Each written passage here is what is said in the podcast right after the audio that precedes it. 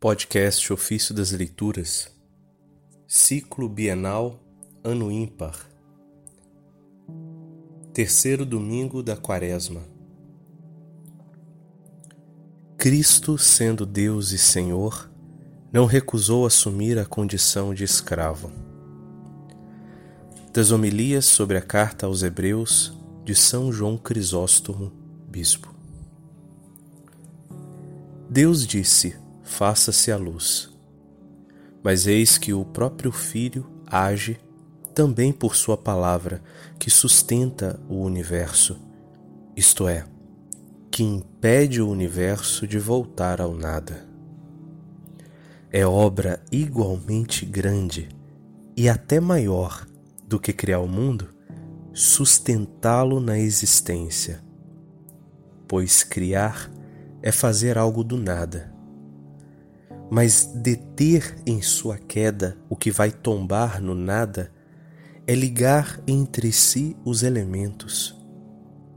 Eis o que é grande, eis o que é admirável, eis o que revela maior força, que sustenta ou carrega. Mostra aqui que o peso do fardo, por maior que seja o mundo criado, nada é para quem o carrega. Mostra de novo que o faz sem esforço, a usar estes termos, com Sua palavra poderosa. Isso está em Hebreus capítulo 1, versículo 3. Com razão diz Sua palavra pois a palavra que entre nós parece fraca e pobre, não é fraca nem pobre em Deus. E diz João: nele estava a vida. Para mostrar que tem a força e o poder de sustentar o universo, porque é, é a vida de todas as coisas. Paulo diz o mesmo. Ele sustenta o universo com a sua palavra poderosa, tendo feito a purificação dos pecados. Depois de ter falado de tão grandes e admiráveis obras que são supremas, Paulo nos fala também da solicitude de Cristo para com os homens.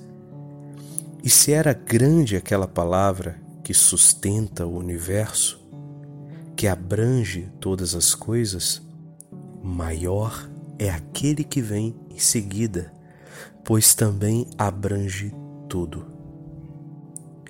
E enquanto dependia dele, salvou-nos a todos. Depois de ter dito, nele estava a vida, João, para assinalar sua providência, diz novamente: Ele era a luz. O que equivale à afirmação de Paulo.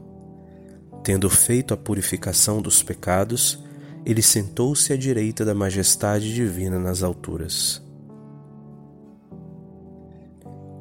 Hebreus capítulo 1, versículo 3.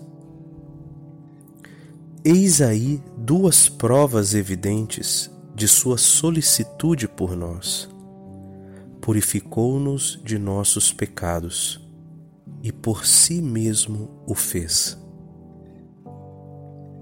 Quantas vezes não vemos Paulo gloriar-se disso, não somente da reconciliação com Deus, mas principalmente porque tal reconciliação se fez mediante o Filho, tornando-se assim maior o dom que nos vem por ele. Depois de ter dito, ele sentou-se à direita e, tendo feito a purificação dos pecados, lembrando a cruz, logo fala de sua ressurreição e ascensão. Compenetrados dessas verdades, já não há lugar para a vergonha ou para o orgulho. Se Jesus, que é Deus e Senhor, não recusou assumir a condição de escravo, muito mais devemos nós assumir todas as tarefas, ainda que sejam as mais desprezíveis e humildes.